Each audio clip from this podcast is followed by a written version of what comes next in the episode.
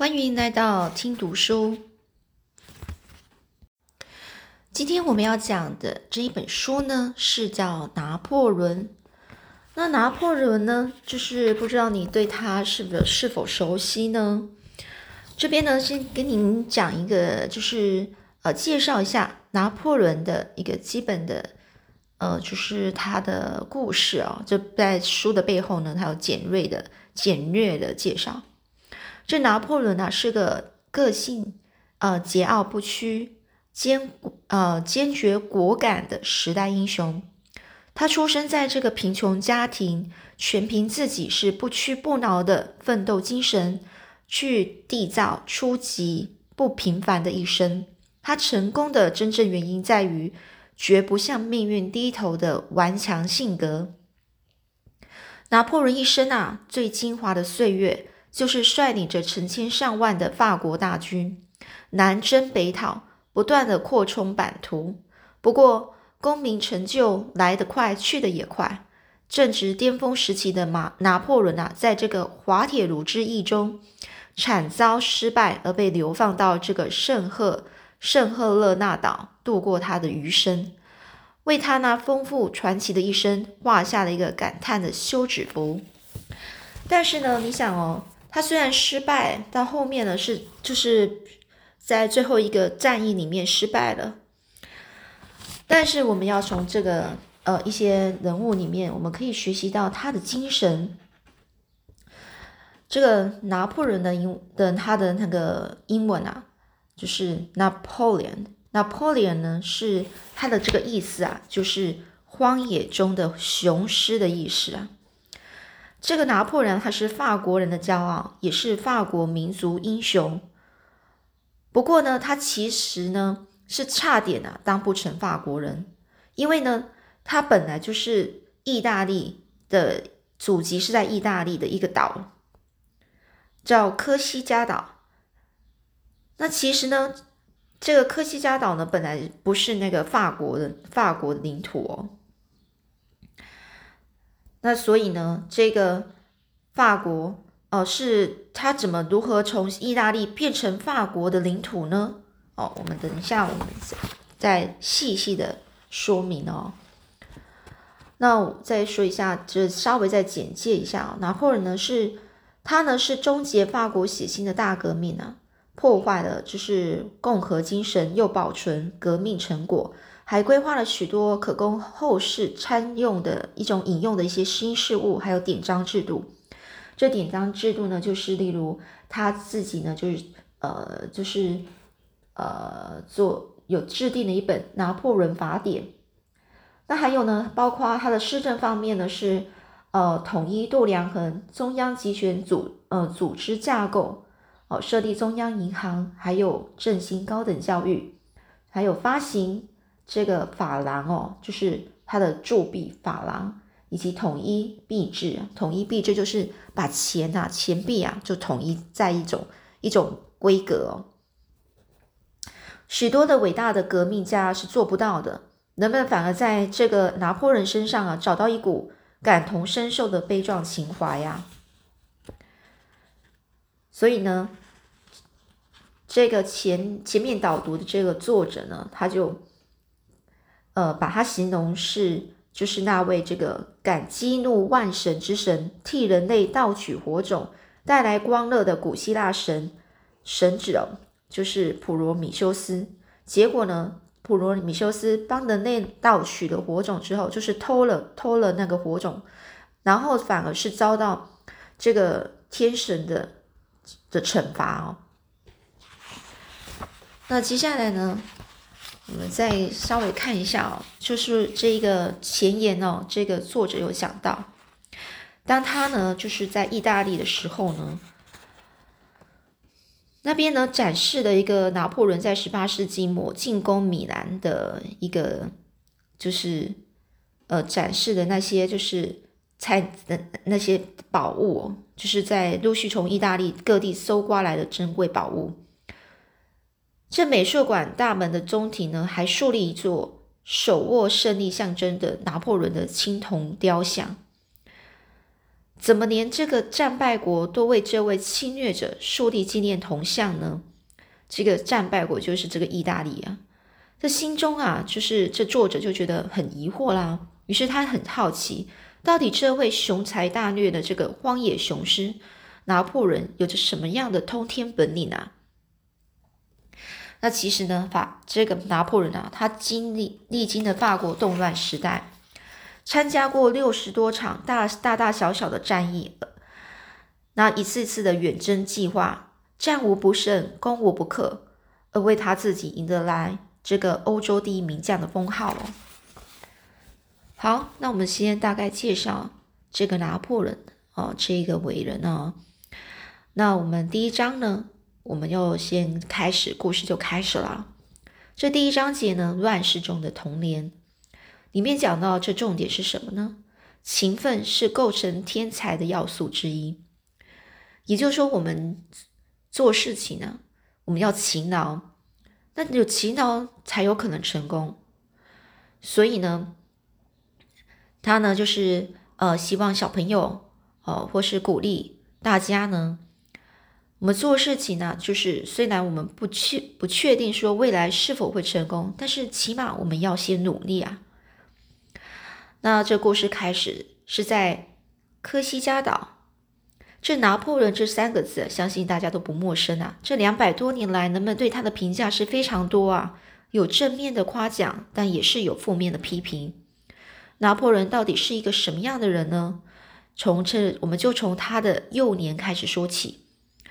拿破仑是出生在西元一七六九年八月十五，一七六九年啊，是十七世纪啊。这地中海上科西嘉岛的首都阿加修。科西嘉岛呢，这座岛啊并不大，面积大概只有台湾的四分之一，而且有很多险峻的山岭，还有浓密的森林。所以呢，它物产啊，就是那边其实土地也不是很丰富啊。这拿破仑还没出生前呢。科西嘉岛原来是属于这个意大利，这个意大利勒纳亚共和国统治的殖民地。后来岛上的民族英雄啊，巴斯克布勒包里哦，他叫巴斯克布勒包里哦，这个名字很长哦，我们就简称包里。他为了独立建国呢，于是成立这个义勇军。什么叫义勇军呢？义勇军就是说，他是那个他们自己那些。自愿啊，想要当这个军人啊，然后把呃自己愿意呢，呃做就是当军人去报效这个国家。所以呢，这些义勇军啊，击退了意大利人。而原本呢是律师的这个拿破仑的父亲啊，叫卡洛马里德波拿巴，我们呢就叫他卡洛。这拿破仑父亲卡洛，他本来是律师啊。之后呢，他就加入了这支义勇军，就担任了这个这个呃民族英雄包里的参谋。那参谋是什么呢？参谋就是在呃将军旁边啊，帮这将军啊分析啊，然后再想到底要怎么做，怎么去进攻，怎么去作战的一个工作。所以呢，这个他父亲卡洛呢，他是为了义勇义勇军呢立下了很多的功绩呀。功绩就是功劳啦。哪里知道，当这这批科西科西嘉义勇军啊赶走意大利后，意大利人不久之后啊，这紧邻着这个法国又趁机会，就是趁趁机啊东进啊攻击这个科西嘉岛。这个勒纳亚，这个意大利勒亚勒纳亚政府啊，他为了要报复这个科西嘉人的反抗啊，于是呢，他私下呢就私底下把这个科西嘉岛呢就卖给了法国。所以呢，这个包里这个民族英雄呢，领导了这群爱国的英勇义勇军呢，一听到这个消息啊，就非常生气。大家呢就开始商讨对策，而这个包里呢，更是带领了大伙儿呢，登高一呼，登高一呼就大家就就是在在大家面前啊，就开始喊着口号啦，就说啦，就就很气愤的说，真是岂有此理啊！这简直欺人太甚了！我们一定要坚持到底，反抗到底呀！于是呢，他获得在场军民啊，就是军人跟人民的一股一致的鼓鼓掌通过，于是科西嘉岛的人民呢，就决定共同去对抗更强大的敌人，就是波旁王朝主政的法国政府。这波旁波旁王朝呢，这个王朝啊，也就是起源于这个法国中部的波旁的那个地区。它最早出现在十三世纪的时候，原本呢，原来是法法国国王的一位家臣，法国国王的家臣的私人封地。后来呢，势力渐渐扩大，然后呢，就断断续续统治过法国、西班牙、西西里岛，还有卢森堡等国的这个欧洲跨国王朝啊，所以就是波旁王朝。当时呢，这拿破仑的母亲啊，玛利亚，她呢肚子里正怀着这个拿破仑，带着幼小的大儿子约瑟夫，跟随着丈夫和法国军法国军人呢，就打游击战啊。那什么叫游击战呢？也就是说，在作战的时候呢，是依当时的情势，对敌军做局布下的是零星的袭击啊。也就是说，他的部队呢，不是一整个很大的部队哦，就是统一啦，然后就集合在那里，然后开始攻击，不是，它是分散的。然后呢，你就会发现，那敌人呢，随时都在你身边呢，但也不知道敌人在哪里，这叫游击战啊。虽然很辛苦啊，这这个做这个战争啊，但是一想到自己国家的前途啊，这个妈妈这个玛利亚呢，她呢是整个是咬紧牙根啊，也要撑下去。所以呢，当这个拿破仑还在母亲的肚子里时，这个拿破仑已经跟着母亲经历过许多可怕的战争了。也许因为这样，早就习惯这样这种震撼教育，难怪这拿破仑后来一生啊，简直是一场接着一场的战争史啊。其实整个大局啊，大局是对这个科西嘉岛的的人民呢是不利的。原本这个科西嘉岛的这个义勇军呢，还寄望啊以联英抗法，就是联合英国，然后去对抗法国的这种战略来突破重围。但是他们却苦苦等不到英国派遣的军队。更糟糕的是，甚至连首领巴里呢，就是这一这个呃民族英雄巴里呢。他对未来也不被不抱有希望了，最后呢，就竟然呢就逃到了英国去避难了。而这拿破仑的爸爸，也就是这个卡洛呢，他一知道这个巴里将军啊都逃到了英国了，心里就非常难过，忍不住啊悲伤啊，就跟太太说啊，就是他老婆啊，这个玛利亚说，嗯，哎，我看这下是真的完了，事到如今呢，我们已经走投无路了。经过这三个多月的奋战呢，最后独立的梦想破灭了，只好向法国军人呢，就法军啊投降啊。这拿破仑的父亲、父母亲啊，和其他的科西嘉的科西嘉岛的人民一样啊，只能继续的屈服于这个外来强权的统治。战争结束后的八月十五日，正好是天主教的大节日——圣母天升天。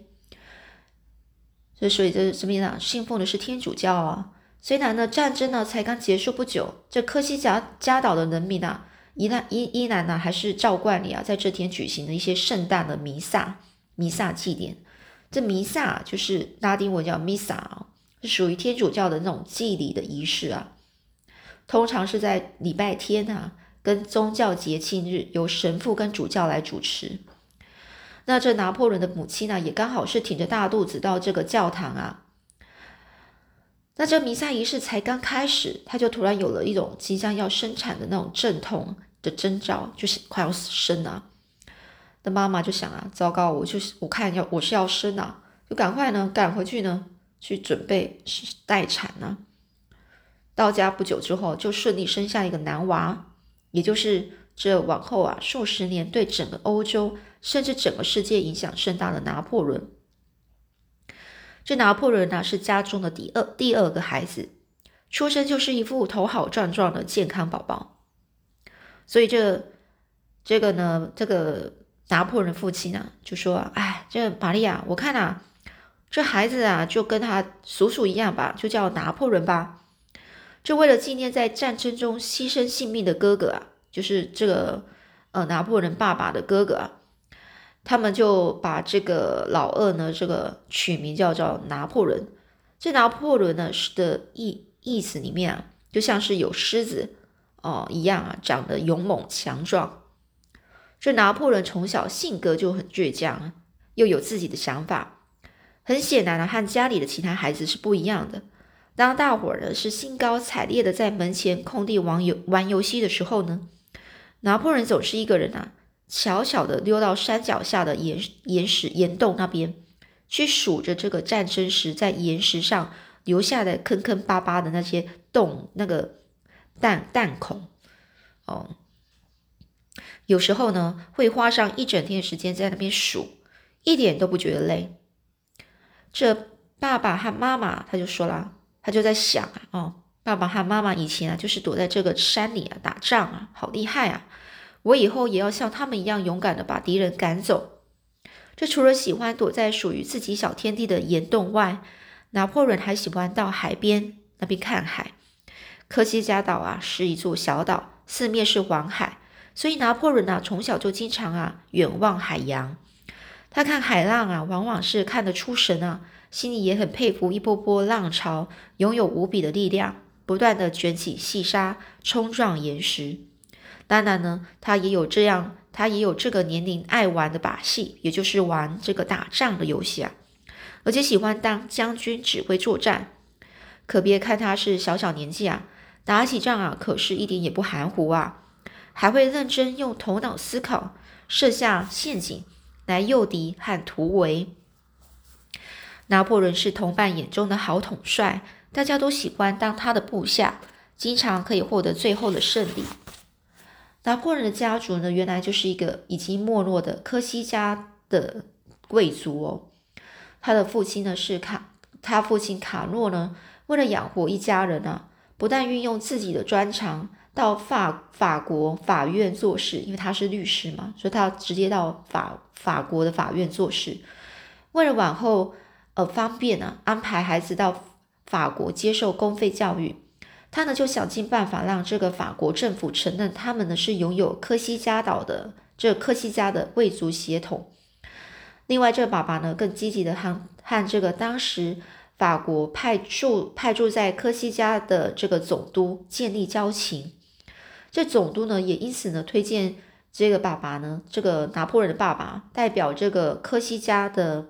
贵族参与法国的政治活动，这时间过得真快啊！一转一转眼呢，这拿破仑已经快十十岁了。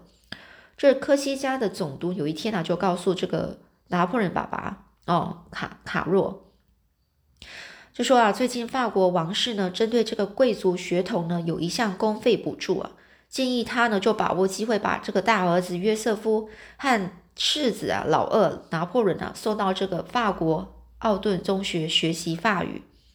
这科西嘉呢，以前呢是受意大利的统治啊，一般人民呢都是说意大利语。虽然后来呢，在这个拿破仑出生前不久是归属法国，但是在当时的环境影响下，拿破仑和他的哥哥法语啊是说的不并并不流利，也是带有一股奇怪的腔调，所以必须要先去把语文学好。那在语文学校上了三个月后。哥哥呢，约瑟夫汉被这个父亲安排去上这个神学神学院呢，以后可以从事神职工作。而这爸爸认为这个拿破仑呢，平日喜欢玩这官兵打仗，就去练这个，于是就让他练这个布里安陆军幼校，接受军事教育，以后可以当个称职的军人。在当时的法国呢，如果想当想读军校啊，必须先通过幼校毕业，才能够进入军官学校。这事情呢，就一旦决定了，拿破仑啊和哥哥很快就跟着爸爸呢，从这个科西嘉的港口搭船啊到法国去了。这一天呢，母亲是带着弟弟妹妹啊到码头送行呢。拿破仑登上船之后，远远就向母亲啊挥手再见。这妈妈这在岸边很舍不得啊，就挥着手：“你们呐要好好照顾自己啊。”当时呢，这拿破仑啊，大概是国小四五年级的十岁小孩啊，却必须离乡背井到一个全然陌生的环境独立生活，这需要多大的勇气啊！如果再遇到同学不友善对待，这日子啊，实在是很难熬下去。虽然科西嘉那个时候已经属于法国。但是拿破仑无论在说话还是生活习惯上，都很明显和其他同学不一样。换句话说，对其他同学而言，他只是一个战败的外国人而已。所以呢，拿破仑在这个布里布里安陆军幼校的五年的这个时间里，可以说是非常不快乐的。好了，那后面故事我们下次再继续说了。